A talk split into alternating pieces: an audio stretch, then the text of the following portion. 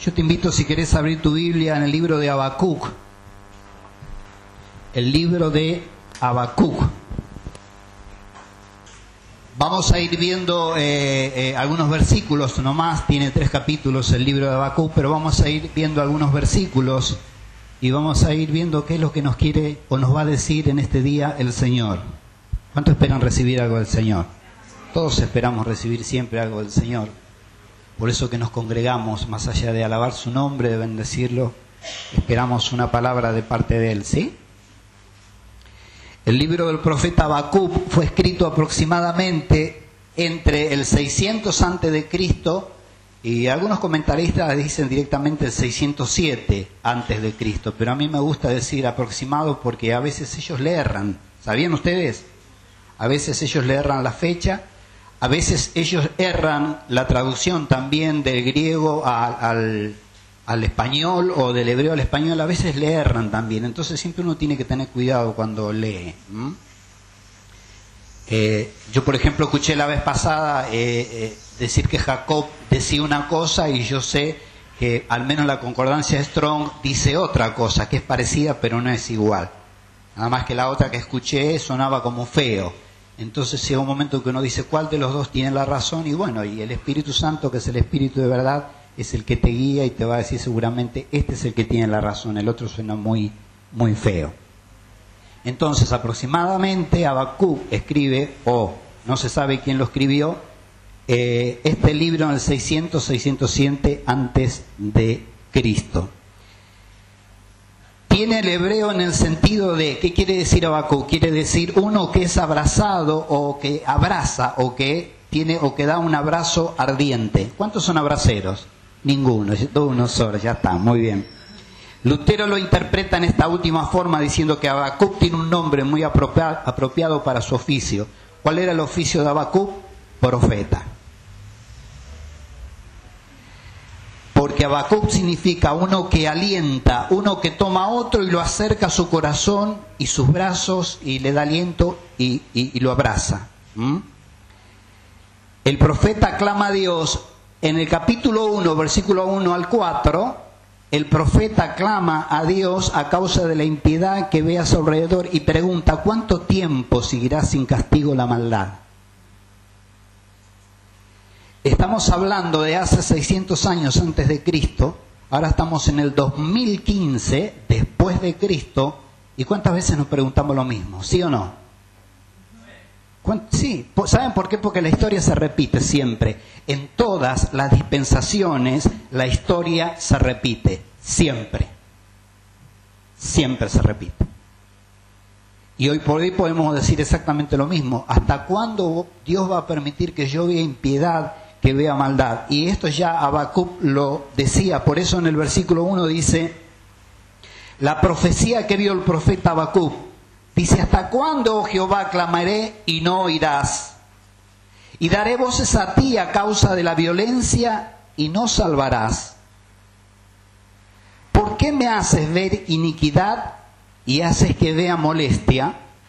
Destrucción y violencia están delante de mí pleito y contienda se levantan, por, la, por lo cual la ley es debilitada y el juicio no sale según la verdad, por cuanto el impío asedia al justo, por eso sale torcida la justicia. Eso es hasta el versículo 4.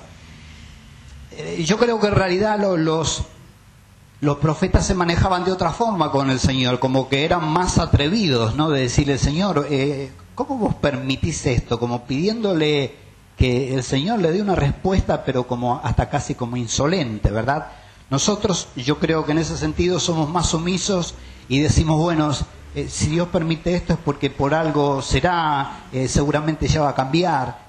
Pero creo que ninguno de nosotros se atreve a decirle, Señor, ¿hasta cuándo esta onda de tanta maldad? ¿Sí o no? Pero el profeta se ve que, bueno, o a lo mejor tenían otro trato con el Señor porque Dios les hablaba directamente a su mente, a su corazón, entonces tenían otro trato. Entonces él se atreve a hablar y decir, yo estoy viendo impiedad, estoy viendo injusticia, estoy viendo como el injusto es este, el que acosa y el que trata mal al justo. En realidad, ahora lo vamos a ver más, más adelante, en realidad lo que el profeta eh, está hablando y va a hablar es que estaban los caldeos que eran enemigos acérrimos de Israel. En, en realidad todos eran enemigos de Israel. ¿Por qué? Porque Israel es el pueblo escogido por Dios. ¿Cuánto dicen amén? Bien. Hoy por hoy, ¿cuántos son enemigos de Israel? Todos.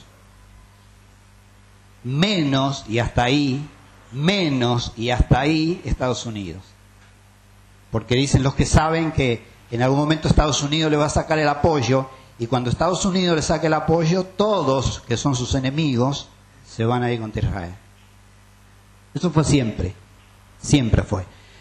Entonces, ¿qué pasa? Los caldeos eran como eh, tipo eh, la gente de Atila o la gente de, o los mongoles que venían arrasando ciudades, arrasando aldeas, tomaban las mujeres, hacían desastres. Ellos tenían su propia justicia, ellos eran sus propios jueces. Y los caldeos venían avanzando hacia Israel e iban a hacer lo mismo con Israel y la tribu de Judá. Porque no había quien le gane. ¿Quiénes son los caldeos? Posiblemente los que inventaron el caldo. Es un chiste.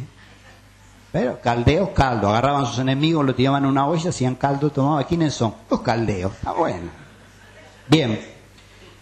Esta gente venía sobre Israel. Entonces Habacuc era un profeta y como todo profeta vela por, por, su pueblo, por su ciudad y por, por sus pares, le decía, ¿cómo puede ser, Señor, que, estés, que permitas que vea esta, esta violencia? Luego, Leímos del 1 al 4, seguimos del 1, del 5 al 11, eh, versículo, versículo 5, perdón, dice, mirad entre las naciones y, veo, y ved y asombraos, porque haré una obra en vuestros días que aun cuando se contare, no la creeréis. Esto es el Señor que le da una respuesta a Abacú. Versículo 6. ¿Por qué aquí yo levanto a los caldeos? ¿Quién levantó a los caldeos? El Señor.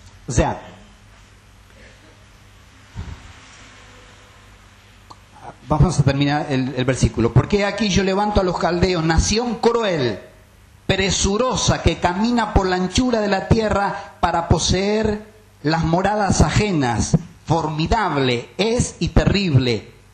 De ella misma procede su justicia y su dignidad. Como te dije antes, ellos eran rey, juez y soberanos. Sus caballos serán muy ligeros que leopardos y más feroces que lobos nocturnos, y sus jinetes se multiplicarán, vendrán de lejos sus jinetes y volarán como águilas que se apresuran a devorar. Toda ella vendrá la presa, el terror va delante de ella y recogerá cautivos como arena. Escarnecerá a los reyes y de los príncipes hará burla, se, reirá de toda fortaleza y levantará terraplén y la tomarán. Luego pasará como el huracán y ofenderá atribuyendo su fuerza a su Dios. Cosa que hacían los caldeos. Ellos atribuían que la victoria que tenían y que venían teniendo era porque su Dios, un Dios pagano, se las daba. Como nosotros nuestra victoria las atribuimos a nuestro Dios. ¿Cuántos dicen amén? Bien. Ahora, esta era la parte que yo me había parado antes donde dice, mirad entre las naciones, versículo 5, divide y asombrados porque haré una obra en vuestros días que aun cuando se os contare no la creeréis. ¿Por qué aquí yo levanto a los, a los caldeos nación cruel y presurosa? La idea de levantar no es la idea de que él, eh, él les estaba dando la victoria. La victoria se la estaba dando eh, eh, Satanás o los demonios, pero no Dios. La idea es que Dios permite. ¿Cuántos entienden? Esa es la idea. La idea es que Dios permite. Y Tampoco quiere decir que cuando Dios permita algo, porque lo haga, está bien. Porque Dios permitió que Adán y Eva pecaran y está bien. No. Dios permitió que la enfermedad entrara a la tierra y está bien. No.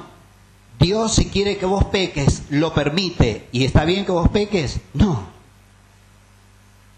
Porque a veces es mal, es, es confundida, decir, ah, bueno, pero Dios lo permitió. Claro, Él permite todo porque Él respeta el libre albedrío. Entonces permitió que estaban los, los eh, que estuvieran los, los caldeos para a veces, a veces, para a veces para usarlo como juicio de él. Ya lo vamos a ver. Hay gente que no entiende y no comprende la Biblia y dice, por ejemplo, en Romanos, por allí por Romanos 13, donde dice que eh, todo, eh, todo rey o todo hoy por hoy sería presidente, es porque Dios lo puso. perdón, perdón, perdón. Dios puso a Hitler. Dios puso a Hitler para que exterminara a más de 6 millones de su pueblo. No, ¿cómo vamos a hacer eso? Dios no es loco. ¿Qué hizo Dios? Lo permitió, pero Dios no pone esos locos. ¿Cuántos entienden? Entonces, te encontrás con que uno tiene que leer la Biblia con sabiduría, hermanos. El Señor Jesús nos, nos enseñó a nosotros a que nosotros debemos orar por los enemigos, ¿sí o no? ¿Y quién cuando se arrolla, cuando se arrodilla y ora, dice, Señor, bendice a Satanás, Padre mío, dale tiempo que se arrepienta, bendice a los demonios? ¿Quién hace eso? Nadie. Y pero la Biblia nos dice que tenemos que orar por nuestros enemigos, pero vos tenés sentido común y sabés que no se refiere a los demonios. Los demonios están perdidos y nunca jamás se van a convertir y ya tienen un destino. Entonces lee la Biblia con sabiduría y no tomes literalmente todo lo que dice, no lo tomes literalmente, toma todo el contexto. ¿Cuántos entienden? Entonces, Dios le dice al profeta que los caldeos lo que son, era como para que se pusiera a orar a Bakú, porque era un pueblo temible y vuelvo a decirte que venía haciendo estragos. El capítulo 1 del 12 al 17, la pregunta es, ¿puede Dios usar a una nación impía en una causa santa? Sí. ¿Lo puede hacer siempre? No, lo puede hacer a veces, pero sí. Dios lo puede permitir. Esa es la pregunta. Versículo 12. Escucha lo que le dice a Bakú. ¿No eres tú desde el principio, oh Jehová, Dios mío, santo mío? No moriremos, dice después. Oh Jehová, para juicio lo pusiste, y tú, oh roca, lo fundaste para castigar. Acordate siempre que el pensamiento antiguo era que lo bueno y lo malo venía de parte de Dios, cosa que no es así. Solamente lo bueno viene de parte de Dios, lo malo viene de parte del otro. ¿Estás escuchando? Para que Dios permita que suceda lo malo, ya lo hablamos y sí puede ser. Pero la mentalidad antigua era que todo lo, bueno y malo viene de parte de Dios. Esa es la confusión. Aún los incrédulos creen, aún los incrédulos que no son cristianos creen que lo malo viene de parte de Dios. Por eso si te pasa algo, el incrédulo dice, Dios te castigó. Dios no te castiga así, quebrándote una pierna, o que tu marido se vaya con otra. O ¿Cuántos entienden? ¿Vos si tenés un hijo lo, castigarías así? No, si no lo haces vos y yo que somos humanos, menos Dios. Muy limpio, dice el versículo 13, muy limpio eres de ojos para ver el mal, ni puedes ver el agravio. ¿por qué ves a los menospreciadores y callas cuando destruye el impío al más justo que él? El impío, ¿quiénes eran? Los caldeos. ¿Quiénes eran los más justos que él? El pueblo de Israel. El pueblo de Israel había pecado contra Dios, entonces la idea era que Dios iba a usar, iba a usar, porque hasta aquí no se había ejecutado, iba a usar a los, a los caldeos para hacer justicia con su propio pueblo. ¿Me siguen hasta ahí? Por eso el profeta dice esto. ¿Por qué ves a los menospreciadores los caldeos y callas cuando destruye el impío los caldeos al más justo que él, al pueblo de Israel? O sea, si bien el pueblo de Israel había pecado, pero no eran tan injustos como los caldeos, ¿ves? Luego dice, versículo 14, y hacen que sean los hombres como los peces del mar, está hablando el pueblo de Israel, como reptiles que no tienen quien los gobierne, sacará a todos con, anzuelo, lo recogerá en su red y lo juntará en sus mallas, por lo cual se alegrará y se regocijará. Por esto hará sacrificio a su red y ofrecerá saumerios a sus mallas, porque en ellas engordó su porción y engrasó su comida habla de los caldeos, vaciará por su red y no tendrá piedad de aniquilar naciones. Perdón, pregunta, dice, ¿vaciará, ¿vaciará por eso su red y no tendrá piedad de aniquilar naciones continuamente? Como diciendo, esto viene sucediendo siempre y va a seguir sucediendo así. Abacub le sigue pidiendo explicaciones a Dios. Y no, no está tan mal. Vos sabés que no está mal preguntarle por qué. Esa es otra de las cosas que nos, nos han enseñado. A no cuestionar Señor. No hablo de cuestionar, pero si vos, tenés si vos tenés una duda en tu corazón, por más que no se la preguntes al Señor, ya está en tu corazón y Dios la conoce. ¿Cuántos entienden esto? Si vos tenés una pregunta en tu corazón para con Dios, y vos no se la haces, vos no le decís, Señor, ¿por qué esto? Aunque no se la hagas verbalmente, ella la conoce, porque está en tu mente y Dios escudriña lo más profundo que hay en tu mente. Entonces lo mejor que debes hacer es, si te parece, decírselo. ¿Y por qué digo si te parece? Porque si tú, la pregunta está en tu mente, mientras vos no la saques de tu boca, los demonios no se enteran, Satanás no se enteran. Cuando vos la sacaste de tu boca se enteraron. Porque ningún demonio ni Satanás sabe lo que hay en tu mente, porque la Biblia dice que nosotros tenemos la mente de Cristo y ningún demonio se puede meter en la mente de Cristo. ¿Ves? Hay muchísimas cosas que yo no comprendo de Dios y Dios las sabe. Y digo, Señor, ¿por qué sucede esto y por qué esto? Y después el consuelo es que Dios permite y sabe lo que hace.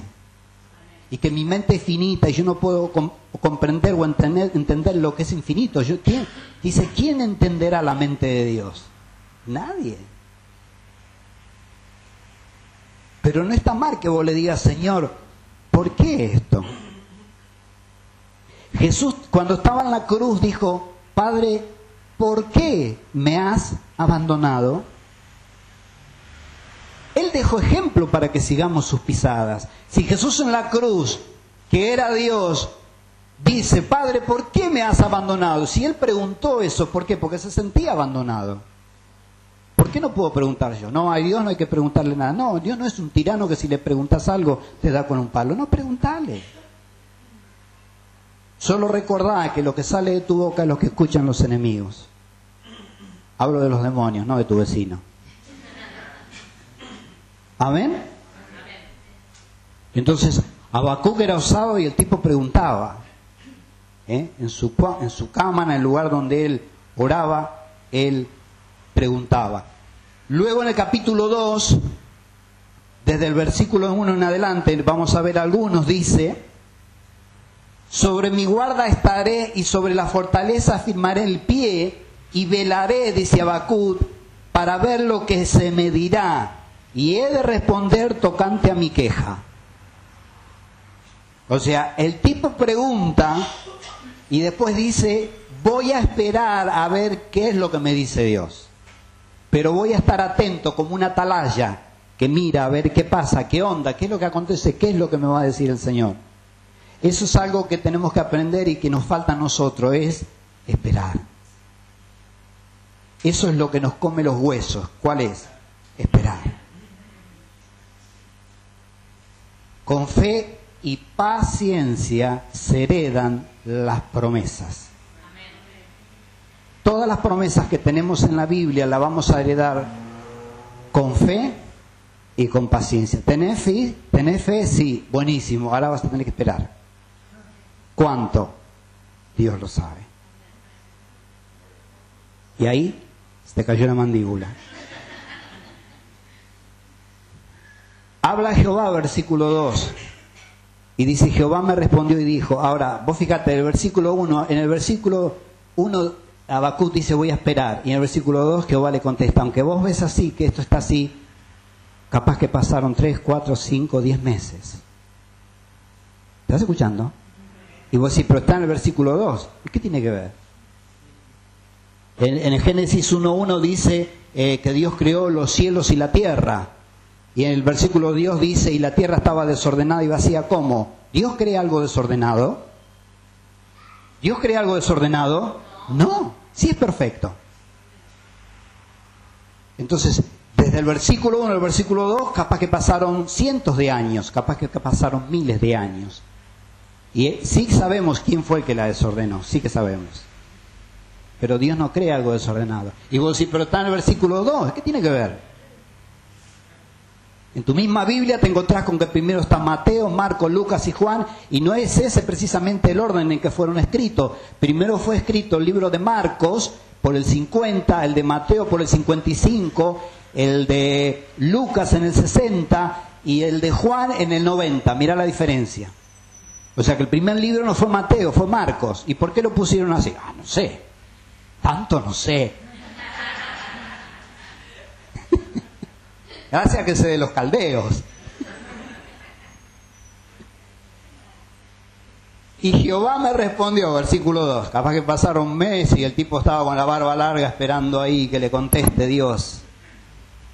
Y le dijo, escribe la visión a Bacú y declara en tablas para que corra el que la leyera en ella.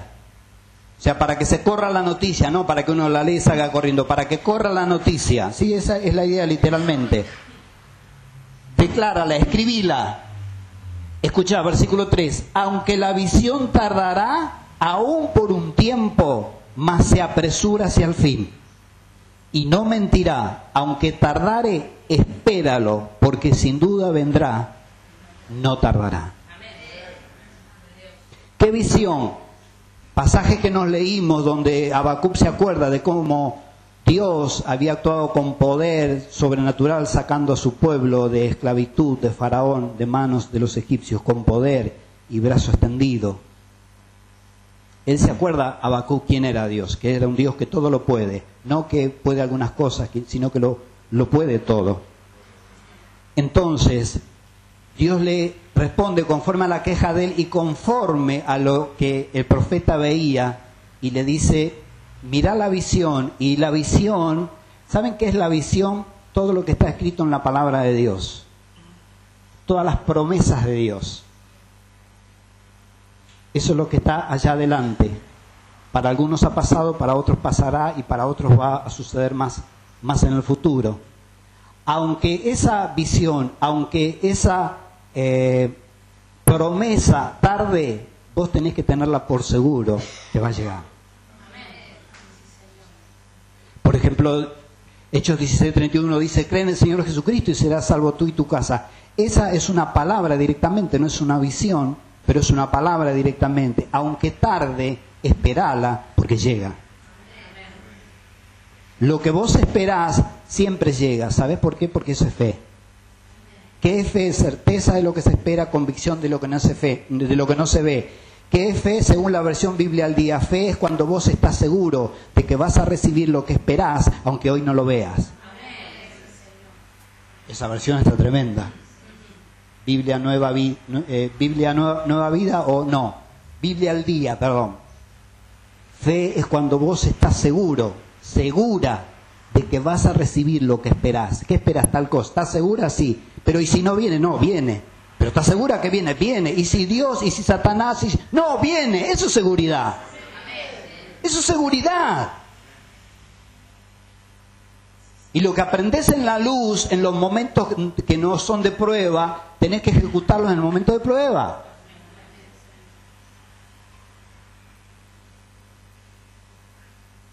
He aquí, versículo 4 que aquel cuya alma no es recta se enorgullece, los caldeos, los incrédulos, mas el justo, ¿qué dice? Este es el pasaje. Dije todo lo demás para llegar a este pasaje, porque así se llama esta palabra, el justo, por su fe, vivirá. Y si el justo no tiene fe, morirá. No hablo de morir de que te se muera tu cuerpo, Hablo de que espiritualmente estás muerto. ¿Qué esperás? Nada. ¿Qué va a venir? ¿Qué sembraste? Nada. ¿Qué vas a recoger?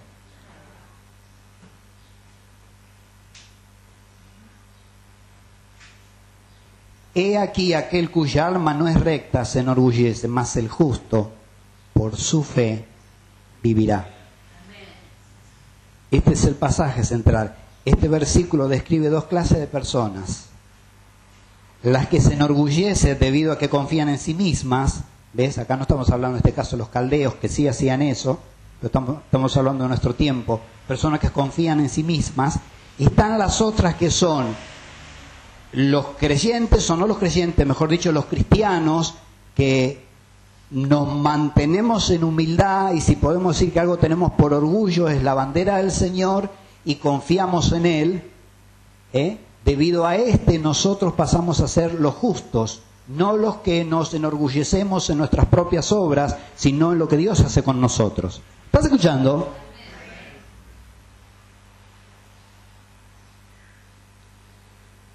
Se habló y se habla y se hablará siempre de eh, eh, Abraham, Isaac y Jacob y Casi todos sabemos y conocemos la vida de estos tres varones de Dios y Dios cuando se presentaba, se presentaba y decía, yo, yo, soy el Dios de Abraham, de Isaac y de Jacob. Y cuando vos estudiás, si querés, las cosas malas de Abraham, de Isaac y de Jacob, tenés que tirar para el techo.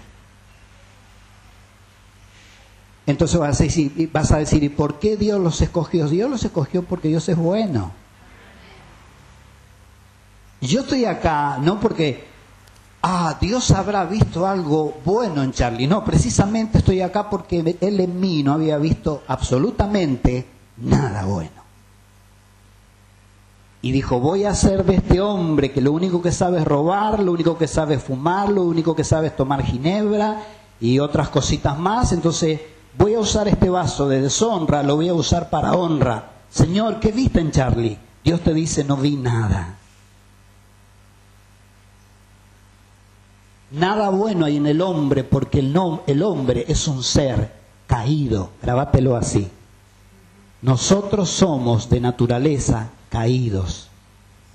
Por eso en un 90%, aunque somos creyentes, queremos vivir para la carne. ¿Por qué? Porque nuestra naturaleza es caída.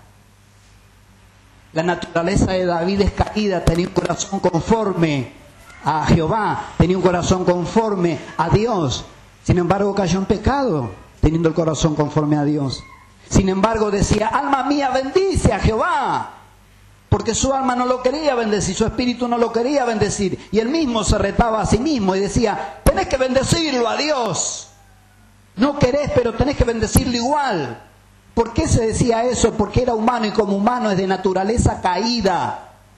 ¿Estás escuchando? Estos son los dos tipos de persona que habla eh, Abacú capítulo 4, eh, capítulo 4, versículo 2, perdón. La palabra, yo quiero que veas esto, dice el justo, y ya lo vamos a ver en otros versículos en el Nuevo Testamento, el justo por su fe vivirá. Acá el asunto vivirá es la palabra yayá en el stroke numeral 2421. Si alguien lo anota lo escucha en la grabación, numeral 2421 de Strong. Quiere decir, o sea, dice, más el justo por su fe vivirá. Ahora vamos a poner los sinónimos de vivirá. Más el justo por su fe va a ser preservado, más el justo por su fe va a, perseverar, va a florecer, más el justo por su fe va a disfrutarle de la vida, más el justo por su fe va a vivir felizmente, va a respirar, va a estar animado, va a recuperar la salud, va a vivir ininterrumpidamente. Eso quiere, todo eso quiere decir vivirá. Amén. Según Strong, si Strong se equivocó, me equivoco yo y nos equivocamos todos. ¿Estás escuchando? Este es uno de los versículos más importantes de la Biblia. Hay un montón, pero este es uno de los más importantes. Eh, ¿Por qué? Porque la razón es la fe y la fe es todo. Forma el texto en tres libros del Nuevo Testamento. Romanos 1.17, por ejemplo. En Romanos 1.17, el justo por la fe vivirá, enfatiza la palabra justo. Fíjate lo que dice Romanos 1.17. Porque en el Evangelio la justicia de Dios se revela, ¿cómo se revela? Por fe. y para fe. Como está escrito, ¿dónde está escrito? En Habacuc 4.2. Como está escrito, mas el justo por la fe vivirá, en realidad es por su fe. Vos vas a vivir por tu fe. Vos no vas a vivir por la fe del pastor, ni por mi fe, ni por la fe de tu hermano. Vos vas a vivir por tu fe, porque la fe es personal. Dice la palabra, tienes tu fe, tenla para contigo delante de Dios. O sea, tienes tu fe y la respuesta es sí, tengo fe. Bueno, tenela para con vos delante de Dios. La fe es así, no así. ¿Estás escuchando? Vos vas a hacer algo porque yo lo hice y me salió bien. No, vos no tenés que hacer así, tenés que hacer así. A mí me salió bien porque yo hice así. Mi fe es personal con Dios. Y conforme a mi fe es conforme a cómo obro. Yo no puedo decirte que Dios está saliendo a la derecha y cuando salgo voy a la izquierda porque digo tener fe en una cosa, pero actúo en forma distinta.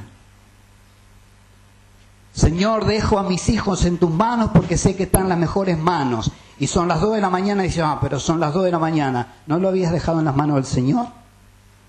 Estás agarrando para la derecha. Dijimos que Dios estaba para el otro lado. ¿No dejaste a tus hijos en las mejores manos? Sí. A ver, entonces.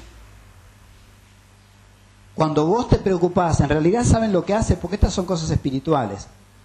Si vos le decís, siguiendo, con el mismo ejemplo, Señor, yo dejo a mi hijo en tus manos. 11 de la noche. El tipo salió. ¿Dónde fue?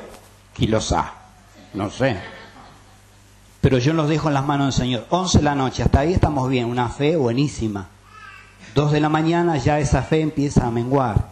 Y si todavía no llegó, tres, peor. ¿Me explico? Cuando vos dudaste, te pasa lo mismo que le pasó a Pedro. Pedro caminó sobre, la, ah, sobre las aguas mientras tuvo fe. Cuando él dudó, se empezó a hundir. Cuando nosotros dudamos, nos empezamos a hundir. Y si seguimos dudando, nos ahogamos.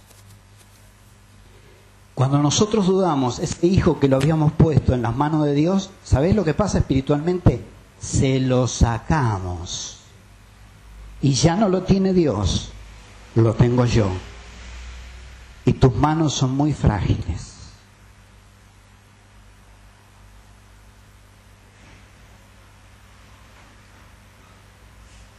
Más porque el Evangelio, Romanos 1.17 leímos, ¿verdad?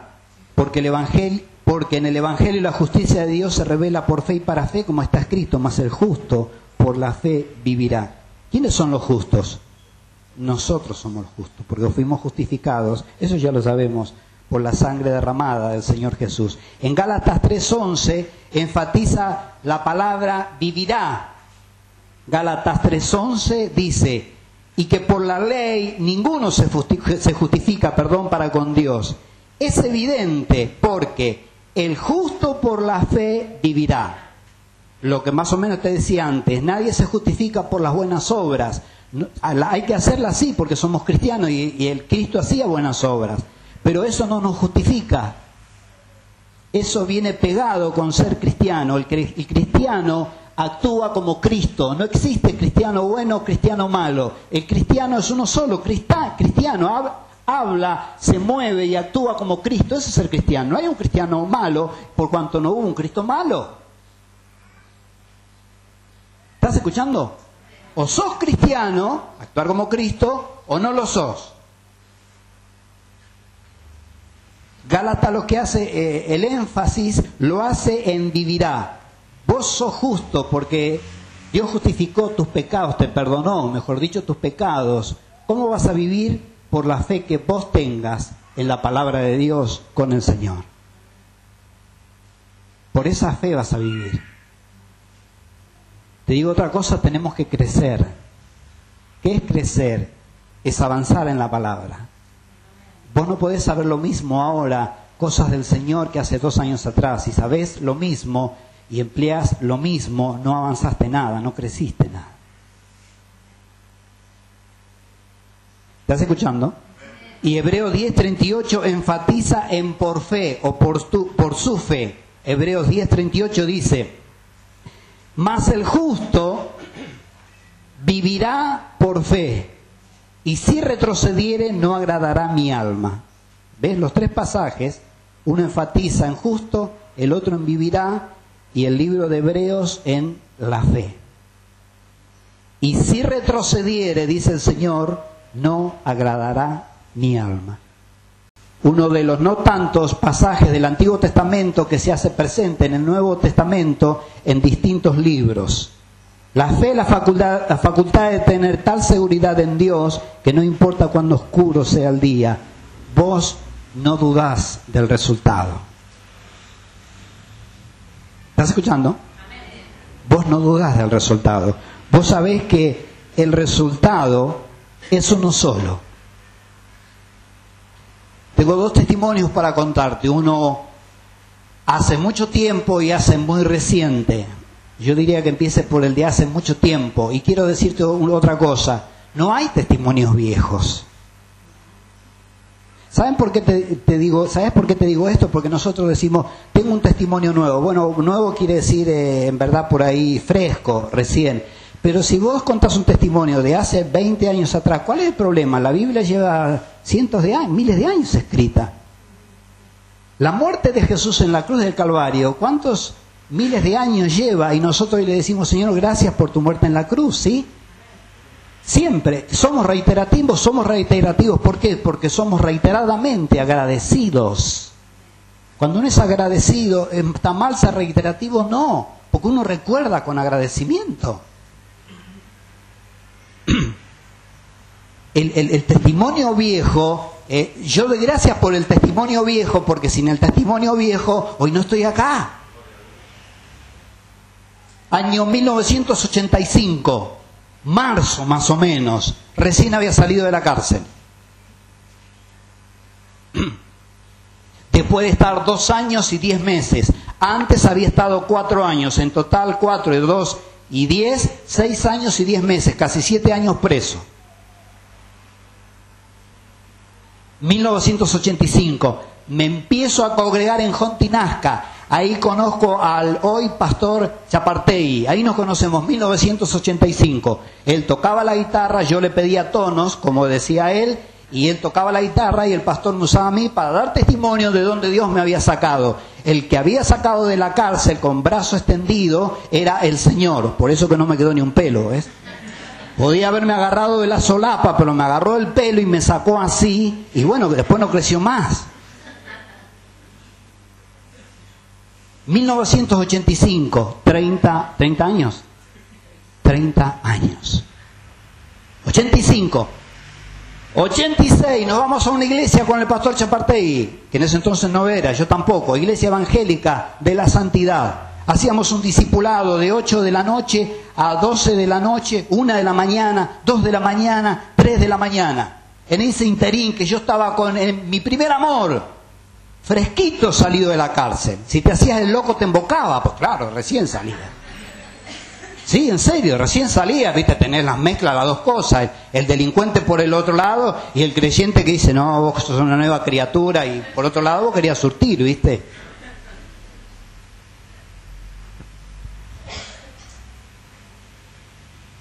Y vivía en la casa de mi hermana en Sarandí, luego mi hermana decide vender esa casa, vivía con mis padres, mi mamá ya anciana y mi viejo ciego de un ojo, mi hermana decide vender esa casa y nos dice que nos busquemos un lugar, a mi viejo lo ponen en un geriátrico, mi hermana se van a, Capital, al barrio Piedra Buena, y yo me voy ahí en Sarandí, en un conventillo donde vivía mi tío, a vivir con mi tío en un cuartito de tres por tres.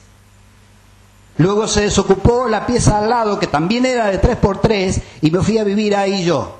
Ahí era cuando estaba en la iglesia evangélica de la santidad. Tenía una cama eh, como podía, no tenía mesa de luz, nada. Cuando podía comer algo tenía dos cajas, una arriba de la otra, y esa era mi mesa. Nuevito en el Señor, fresquito. Un año llevaba y empezó a venir el hambre y empezó a venir la necesidad.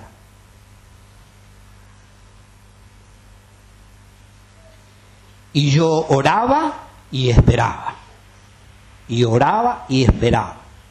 Y la que más o menos estaba al tanto de esto era la hoy pastora Erika de Chapartegui, que en ese entonces no era ni de Chapartegui ni de nadie, porque ni siquiera tenía novio. Era del Señor, nada más. Yo vivía en Sarandí, ella vivía en la bajada del puente Pueyrredón, en Avellaneda, y sus padres tenían un kiosco. Y nosotros una vez llegamos, eh, pasamos por ahí, eran las 3 de la mañana, y yo le decía a Erika, le decía, eh, ¿tus hijos te creen que vos le decís que a las 3 de la mañana venís de un estudio bíblico? Me dice, no, obvio, ¿quién te va a creer? Una mujer a las 3 de la mañana viene a un estudio bíblico. Era verdad. Hoy los hermanos se quejan, los estudios bíblicos son de una hora. Una hora. Y no terminan a las 12. Empiezan a las 4, terminan a las 5, empiezan a las 5, terminan a las 6. Nosotros empezamos a las 8 de la noche. Esto da fecha aparte y cualquiera de los pastores que hoy son los pastores.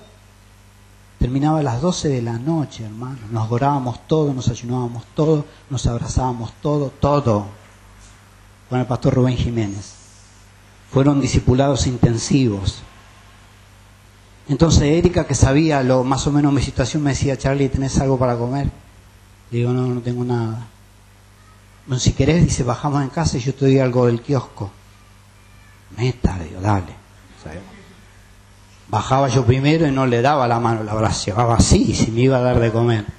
Entonces ella abría, el kiosco estaba ahí en una bajada escalera, ahí estaba el kiosco, y no me olvido nunca. Mirá que esto pasó ya 29 años me daba unas galletitas que se llamaban pinap, que eran tipos o que bon por fuera y por dentro estaban rellenas de chocolate. Y vos a mí me das chocolate y yo te bailo, te canto, te hago cualquier cosa por el chocolate. Chocolate, mantecol y Coca-Cola, vendo mi primogenitura. Yo no me admiro de Esaú, vendió su primogenitura por un plato de lentejas. Para, momentito. ¿El plato de lentejas tenía chorizo colorado? Sí, bien. ¿Tenía panceta? Sí, bien. Dame plato de lentejas, yo te vendo la. ¿A cuánto le gusta eso con chorizo colorado y panceta? ¿Verdad? Bueno, yo soy más mantecol, Coca-Cola y chocolate. Ya te vendo mi primogenitura. Galletitas pin-up. Dos o tres paquetes. Hermano, eso era mi sustento. A veces me daba una latita de paté con galletitas criollitas o galletitas al agua, no dulce, obviamente. Y yo al otro día eh, me, sentaba allí en el borde de la cama y ponía mi caja ahí de, lo recuerdo como si fuera ahí, ponía mi caja mesa ahí y ponía el paquete de paté, el paquete de galletita, el paquete, paquete de paté y le decía, Señor, gracias por estos alimentos. Te pido que lo bendigas en el nombre de Jesús. Amén. Ese era mi almuerzo, esa era mi cena. No hablemos de la ropa que tenía, obviamente nada. Cuando uno sale de la cárcel después de estar tanto tiempo, ¿qué ropa crees que te queda? Nada. Así pasaron 10 días, 15 días, 20 días, y de repente se cruzan los pensamientos y yo me encontré ante dos alternativas. Una era tomar un revólver, conseguirlo primero, pero lo conseguís, lo conseguías y lo conseguís. Tomar un revólver y salir a robar y, hacer lo que yo sabía. Y la otra era esperar en el Señor en hambre. Porque vaya a saber cuándo se le ocurriría a Dios dame de comerte. Mientras tanto tenía que esperar en hambre. Y dije, yo voy a esperar en el Señor porque Dios es poderoso. Hermanos, era nuevito, para esto no hace falta tener tercer nivel, estudios universitarios, era nuevo. Podía haber salido a robar, sabía hacerlo. Yo con el fierro me lo ponía acá en la cintura y sabía hacerlo. Y entraba a, las casas por segunda mano, eh, la gente que vendía en segunda mano, ahora no existe más ese periódico, entraba y veía y sacaba el fierro y yo no tenía problema eso, yo sabía hacerlo. Pero era malo, Dios me había sacado de eso, me había comido casi siete años por eso. Y dije, no, Dios me sacó de allí, Dios es poderoso. ¿Cuánto tarda la prueba más o menos? ¿Cuánto? 40 días, días más, días menos. De repente me sale un trabajo con, en la librería Bautista que estaba, ya no está más, ahí en Rivadavia, eh, cerca de que enfrente hay un baile que no sé cómo se llama, un baile de música tropical. Me sale un trabajo allí. Primero me sale, fíjate vos, me sale un trabajo con creyentes, con gente creyente, hermanos bautistas. ¿Y dónde me sale? ¿En la librería? No, me sale en el DAC, Departamento de Acción Comunitaria. ¿Dónde? En el carromato. ¿Qué es el carromato? Donde está la comida. Allí yo tenía fideos, tenía azúcar, tenía... No se distraigan, míreme a mí, aunque no sea lindo, míreme. Si me miras con onda... Latas de tomate, fideo, azúcar, hierba, todo lo que me faltaba tenía. Estaba el pastor encargado de llamar pastor Recio. Yo decía, pastor, ¿puedo llevarme para comer? Sí, llévate lo que quieras. No le pondrás bozar al güey que trilla. Yo ni sabía lo que me estaba diciendo, si era nuevo, claro. Yo pensaba, este me está tratando de güey, a mí. Bueno, porque está escrito, no les pondrás bozar al güey que trilla. Si yo estoy trabajando con alimentos, es propio que coma de los alimentos. ¿Cuántos entienden? Si no empezaba yo, otra vez le digo no a este pastor, no a otro, pastor Prieto que estaba encargado de las Biblias, le digo, pastor, yo le he contado esto acá. Digo, ¿me puedo llevar algunas Biblias para regalar? Porque yo estaba en el primer amor, y bueno, el primer amor que hablas a todo el mundo y querés regalar Biblias, ¿sí o no? Sí. Y el pastor Prieto me dice, sí, cómo no, sí, lleva, está bien. Me dice, ¿no te vas a llevar una caja? Y le digo, no, pastor, no, una caja no me voy a llevar. Entonces voy donde estaban todas las Biblias, agarro una caja, la abro eh, y las cuento, habían 16 Biblias. Me llevé las 16 Biblias y le dejé la caja.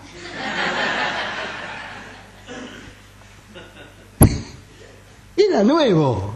Capaz que hoy uno lo hace lo mismo uno, ¿verdad? Porque a veces... Pero era nuevo. ¿Yo qué le dije? Él me dijo, ¿no te vas a llevar la caja? No, le dijo, no, la caja no me la llevo. Y la caja la llevé, pero las 16 Biblias me las llevé para casa. Y efectivamente las regalé absolutamente todas. Y Dios me proveyó a, mí y tenía para que comiera yo y tenía para repartir en el conventillo donde vivía a gente que no tenía para comer. Y acá estoy. Nunca más, desde 1986, no, era pastor, no era maestro, no era nada. Nunca más nunca más padecí hambre. Después se presenta todo lo contrario, que los hermanos te invitan a comer. Vas a distintas iglesias y te invitan a comer y, y que y qué quiere comer y que esto y que aquello y que lo otro. Es todo lo contrario, es como que sobreabunda lo que una vez te faltó. Pero la prueba la tuve que pasar. Y yo recuerdo que cuando estaba en esa piecita, tenía una guitarra criolla, que hacía mucho tiempo que la tenía y por eso yo te decía que le pedía tonos de, distintos coritos a, Chapartegui. Y de acuerdo que, me acuerdo que tenía unos tonos, que ahora no lo vamos a hacer por cuestión de tiempo, pero ayer le comentaba a Guille que empieza en la con cejilla y después va a do y después así termina. Y yo tenía los tonos y no tenía la letra. Entonces dije, le tengo que poner una letra. Fíjate que hasta compositor estaba. Claro, pero cuando uno está en el primer amor quiere ser de todo, cantante, evangelista, pastor, maestro, apóstol, quiere ser todo. Entonces no sé cómo fui a parar a Bakú, capítulo 3. Mirá desde cuándo lo conozco, Bakú, capítulo 3. Donde la voz del profeta ya cambia, ya no cuestiona nada. Y lo vamos a leer, que dice el libro de Abacú, capítulo 3, dice, Habacuc es un hombre cambiado, en vez de quejarse alaba al Señor. Aunque la higuera no florezca ni en las vides haya frutos, aunque falte el producto del olivo y los labrados no den mantenimiento, y las ovejas sean quitadas de la majada, y no haya vaca en los corrales, con todo yo me alegraré en Jehová y me gozaré en el Dios de mi salvación. Jehová el Señor es mi fortaleza, el cual hace mis pies como de siervas y en mis alturas y en mis alturas me hace andar. ¿Estás escuchando? Ahora te voy a decir una pregunta. ¿Vos creéis que yo sabía que esto era un cántico? ¿Vos creéis que yo sabía que esto era una alabanza? En ninguna manera. ¿Vos creéis que yo sabía la historia de que los caldeos iban a arrasar con, con Jerusalén? Yo no sabía nada, yo sabía que eso estaba escrito ahí. Y empecé, aunque la higuera ya no florezca, ni en las vides haya más fruto. Corto, con todo yo me alegraré, con todo yo me alegraré. Viene, en Jehová, en Jehová. Y tenía, y yo le daba, oír, y después me hacía como una zarpada, decía, yo me alegraré y me gozaré también. Yo me alegra, ya sin mirar hacia la sequilla. Nunca me gustó hacer sequilla. Después cuando aprendí más o menos, ¿viste? Pero bueno. Y yo me alegraré en el Dios. ¿Y sabe por qué te cuento esto? Porque fue así. Yo estaba pasando por hambre y necesidades. Y me di cuenta después que Dios me había dado eso porque yo iba a tener que vivir eso. Y cuando Dios te habla, viste, vos sentís así como el, golpe que te dice, este, el asunto es así, hermano. Y me di cuenta cómo era el asunto. El asunto era que yo en esa necesidad me tenía que alegrar y me tenía que gozar. Porque Abacú, eso es lo que está diciendo. Aunque la iglesia no, florezca, no, no, no florezca ni lo labraron de fruto, ni haya mantenimiento, o sea, Van a venir los caldeos y van a arrasar con todo, no va a quedar nada. Aunque pase todo eso, decía el profeta, yo me voy a gozar en mi Señor. Y Dios me lo estaba diciendo a mí. Por eso cuando me viene alguna canción, no, desde ahí no compuse más, te imaginas. Y si compongo es algo que sea lindo, ¿viste? Algo como que si viene, que, ¿viste? Como es la onda. Dios me dio esta palabra para que haga ese tema, que después un muchacho judío en una se casó y me dijo, me dice, Charlie, yo quiero que hagas eh, ese tema. Y yo decía, pero tenía que mirar la cosa de no equivocarme, quería que lo haga en el casamiento de él, en la Iglesia Evangélica de la Santidad. Y me acuerdo que eh, todo muy ceremonial así, porque él era judío, iba con la equipa a la iglesia. Y dice, bueno, y ahora vamos a presentar al hermano Charlie Portela que va a cantar. Y los pastores dijeron, ah, un norteamericano invitó a los judíos. Todos, ¿Y quién aparece? Yo aparezco ahí. Como dijo Charlie Portela, todos pensaban que era un yankee que venía. Y ya estaba yo, y al único creo que le gustó. El... 86 en el 90 lo hacen muy bien. 90-91, Santoro. ¿Eh? Otra versión aunque la higuera no florezca. Buenísima. Y yo cuando lo escucho, imagínense, me voy al, pasado, tiempo presente y termino con esto. Nos mudamos el primero de noviembre y ustedes saben todo lo que implica la mudanza. Eh, algunos dicen, oh, la perra está estresada, el loro está estresado. Sí, la perra, el loro. ¿Y nosotros qué? Nosotros también estamos estresados. Buscar la manteca acá, no está la manteca, está la planta. Entonces vos decíamos, voy a acordar dónde está la planta. Seguí buscando la manteca, encontrás otra cosa. Decíamos, voy a dónde está esto. Bueno, de repente encontraste la, manteca. Cuando querés la planta, decís, ¿dónde estaba la planta? Y te la vas, pasás buscando por todas las cajas, ¿sí o no? ¿Cuántos se mudaron? Yo en mi vida me habré mudado como 50 veces. En la cárcel, estuve en cuatro cárceles distintas, me mudé como Siete veces, cansado de mudarme. Nada más que en la cárcel te mudas con un mono. Vas con el bulto así, debajo del mono. Y otra vez volver a empezar, porque cuando uno se muda es volver a empezar. Primero de noviembre, 31 de octubre, el día de Halloween, nos mudamos. Domingo primero de noviembre. Gestionamos el teléfono, que hagan el traslado del teléfono, que no, que no hay cupo, no hay caja, que esto, que aquello, que lo otro. Bueno, eh, me voy al ente regulador, hago la denuncia, voy una vez, vuelvo a ir de vuelta para que mi señora, que es la titular, me dé la autorización para que yo ejecute los trámites. Eh, y me dice el tipo que me atendió, todos jovencitos, y eh, el que me atendió me dice, ellos le tienen que hacer el cupo, si no hay, se lo tienen que hacer, es una obligación porque eso son prestatarios, usted es un cliente, que esto, que aquello, entonces yo hacía todo con la cabecita así, todo bien, porque están en obligación y yo hacía así con la cabecita. Le digo, muy bien, ¿y cuánto tengo que esperar? 90 días hábiles. La mandíbula me dice, ¡Tan! Dije, 90 días hábiles son 5 meses. Cinco meses sin teléfono, cinco meses sin wifi, cinco meses sin internet. El mundo se hizo así. Y de repente me acordé, algo así me vino un pasaje, porque yo había puesto eh, en internet como un cuadrito que no es mío, lo, lo había compartido de algún lado, que decía algo así el, cuadrito. Hoy no me funcionó internet, estuve conversando con mi familia. Parece buena gente.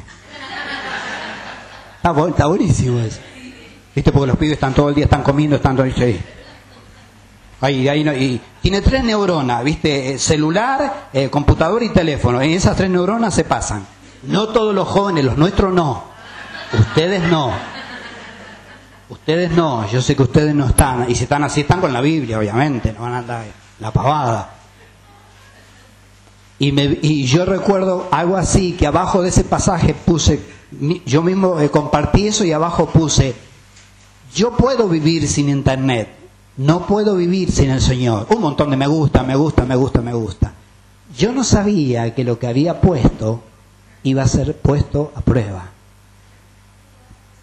Cuidado con lo que pones. La próxima vez voy a poner no sé si puedo vivir sin internet.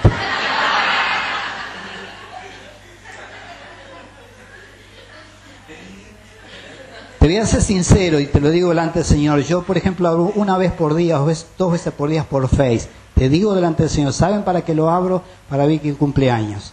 ¿Saben para qué? Para decirle feliz cumple, Dios te bendiga, y si es muy conocido, un abrazo. Para eso lo abro nada más. Para ver quién cumpleaños y desearle un feliz cumpleaños. Por eso cuando yo cumpleaños también tengo 100, ciento y pico de feliz cumpleaños porque estoy recogiendo lo que he sembrado. Entonces me acordé que había puesto eso y dije, ahí está la cuestión, está la cuestión. Dije, bueno, si yo dije que no puedo vivir sin el Señor, pero sí puedo vivir sin Internet, me tengo que preparar. Hablé con gente conocida, eh, o sea, humanamente hice todo lo que es necesario. Fui, te vuelvo a repetir, al ente regulador eh, y nada. Y mi señora eh, sucedió que estábamos, vieron, hablo de las cajas, todavía están las cajas, ¿eh? Van a ser dos meses, todavía están las cajas. Y de repente me saca así dos maderas así, así, bien hechita como un cuadrito. Me dice, ah, esto me dice, eh, lo trajo mi papá, que se lo dio mi mamá en Chile, que este y lo otro. Saca así unas letras más o menos de este tamaño, decía, decía, el justo por su fe vivirá. Y me hizo, ¡pum! ¿Quién no conoce ese pasaje? Todo el mundo, pero hay momentos que es clave. Y dije, eso es para mí. Eso es para mí y para el tema actual. El hambre ya pasó, pero ahora era una cuestión nueva, el teléfono.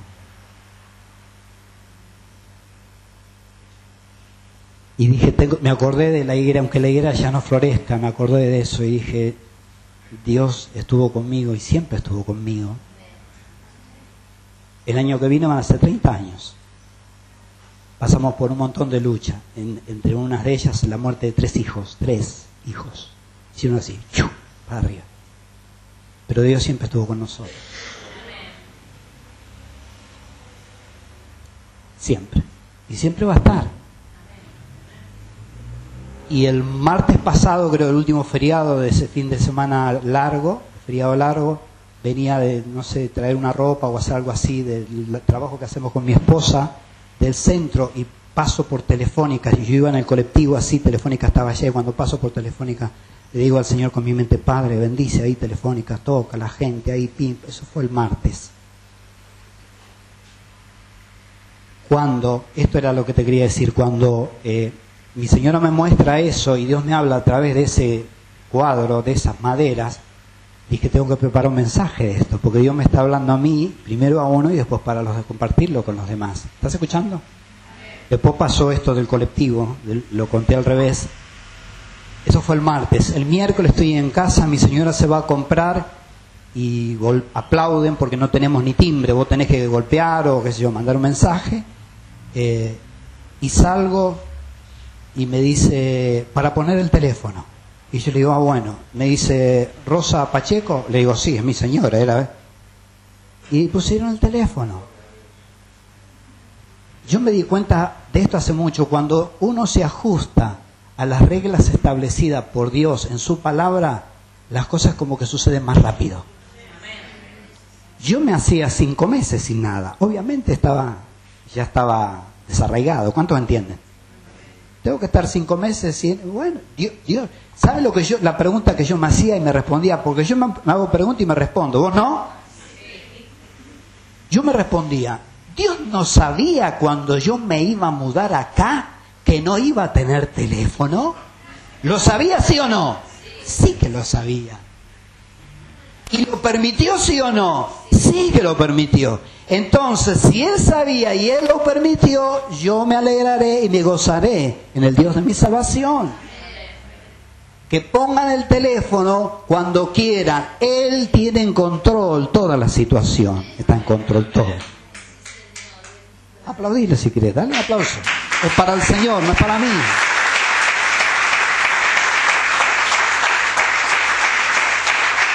Ahora, fíjate esto, si te hubiese contado la historia al revés, vos decís, ah, pero por un teléfono. No, no. Hoy por un teléfono, pero aunque la higuera ya no florezca, estuve casi 40 días corriendo la coneja, sin comiendo así galletitas, cosas. ¿Estás escuchando? Y te voy a decir otra cosa. Después que pasé la prueba, hablo con el pastor Rubén Jiménez y le dije, pastor, le digo, me pasó esto, esto y esto. Y Rubén me mira y me dice, ¿por qué no me dijiste?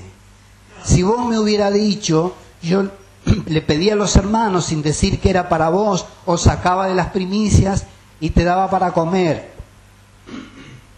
Me dijo el pastor Rubén Jiménez, escuchá lo que le dije, nuevito, un año de creyente, nuevito, un año de creyente. Escuchá lo que le dije.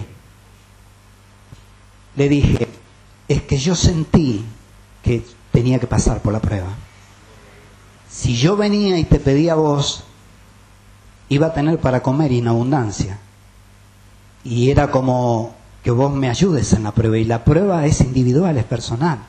Cuando vos haces una prueba en la facultad o en secundaria o en primaria, lo que sea, te dan la hoja y vos no podéis decir al profesor o a la maestra, eh, eh, ¿cuánto es 4 por 2? Eso lo tenés que saber vos. ¿Estás escuchando?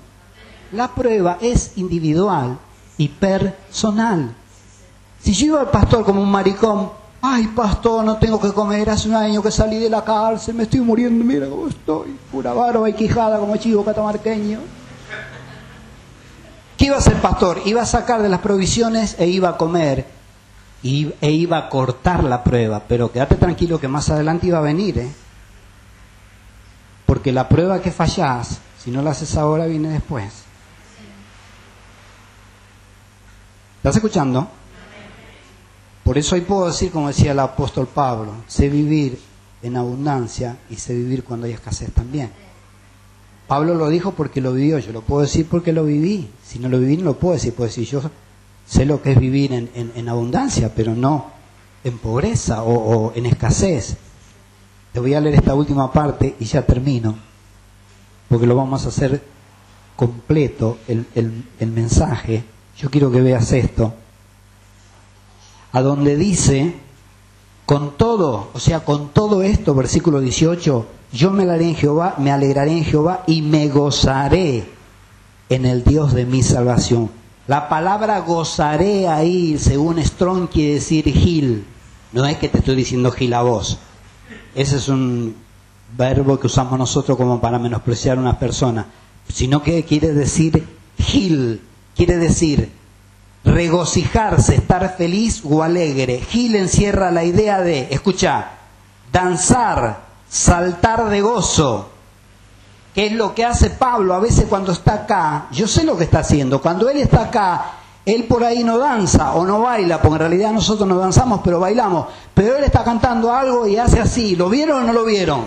Apúrense que estoy herniado. ¿Lo vieron o no lo vieron? Y no me contesta, estoy saltando el lado, tengo la hernia. ¿A vos te parece, pastora? Y ahora voy a hacer el otro lado. Él salta así y vos lo veis, parece un loco. No es loco, está gozoso. Es gozo y lo demuestra así. Es Gil. En buen sentido, Doc. Sos Gil.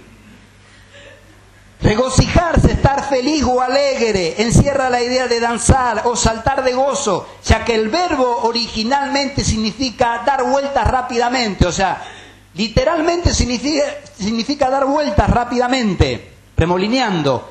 Esto refleja exactamente lo opuesto a la teoría de que el concepto, el concepto bíblico de gozo constituye solamente un sentimiento interno de quietud y bienestar. Puede ser que vos estés gozoso y estar quieto y reposadamente, pero si lo expresas es mejor, porque júbilo es alegría ostensible. Y Pablo cuando está gozoso lo expresa. ¿Cómo lo expresa? Salta, da giro, dice aleluya, gloria a Dios, hace lío. ¿Estás escuchando? Filipenses, Filipenses 4, versículo 1 al 13 dice Pablo, no lo digo porque tenga escasez, pues he aprendido a contentarme, cualquiera sea mi situación. Sé vivir humildemente y sé tener abundancia. En todo y por todo estoy enseñando, enseñado, así para estar saciado como para tener hambre así para tener abundancia como, padecer, como para padecer necesidad. Todo lo puedo en Cristo que me fortalece. Acordate, porque es un verso, Filipenses 4:13. Todo lo puedo en Cristo que me fortalece. Cuando vos imprimas eso en tu mente, en tu espíritu, el día que vos veas la hora que dice 4:13, automáticamente te va a venir Filipenses porque vos imprimiste el número, los números son abstractos y no se pueden eh, registrar fácilmente en la mente. Pero vos registraste el número con lo que sigue, 4.13. A mí me pasó, era las 4 y 13 de la mañana y me desperté no sé por qué y me acordé de qué, de Filipenses 4.13. ¿Y qué pasó después? Me volví a dormir. Nosotros no podemos hacer las cosas porque somos cancheros, porque llevamos 30 años en el ministerio, porque no, no, podemos hacer las cosas porque Cristo nos da la fortaleza para seguir adelante. No sé por la prueba que estás pasando, pero la tenés que hacer. ¿Escuchaste? No sé la prueba que estás pasando, sé que la tenés que hacer. Y si no la haces ahora, la vas a hacer más adelante. Pero la tenés que hacer solo. ¿Estás padeciendo hambre? Sí. Es el momento de padecer hambre. Hay un tiempo para cada cosa. Hay un tiempo para reír, un tiempo para llorar. Cuando yo padecí hambre, que vivía ahí con mi tío, lloraba. Porque estando en la misma piecita con él, hacia enfrente había una cocinita de dos por dos, pleno invierno, y mi, tía, mi tío hacía puchero, y yo lo veía como hacía puchero en una olla, y no me llamaba a comer. Entonces yo estaba ahí con mi grabador, un grabador que lo había robado, pero no habían encontrado al dueño, entonces después fui con de cara dura y lo pedí y me lo dieron. Bueno, he robado, pero ya está. Yo ya me había justificado delante de Dios y yo estaba ahí con mi guitarra y se me caían las lágrimas porque veía que mi tío había hecho puchero y yo tenía hambre y no me daba de comer. ¿Y por qué lloré? Y porque era el tiempo de llorar. ¿Y por qué pasé hambre? Y porque era el tiempo de pasar hambre. Todo lo demás Dios me ha bendecido.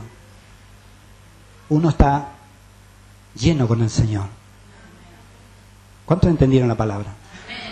Vamos a orar entonces. Padre, te bendecimos. Te damos gracias, Señor, porque tu palabra tiene vida propia, es eficaz. Gracias, Señor, porque el justo por su fe vivirá. Señor, que mi hermano sepa que Él es el justo y que conforme y de acuerdo a la medida de fe que le fue, a la medida de fe que le fue dada, él o ella va a vivir en tanto y en cuanto actúe conforme a esa fe, Señor.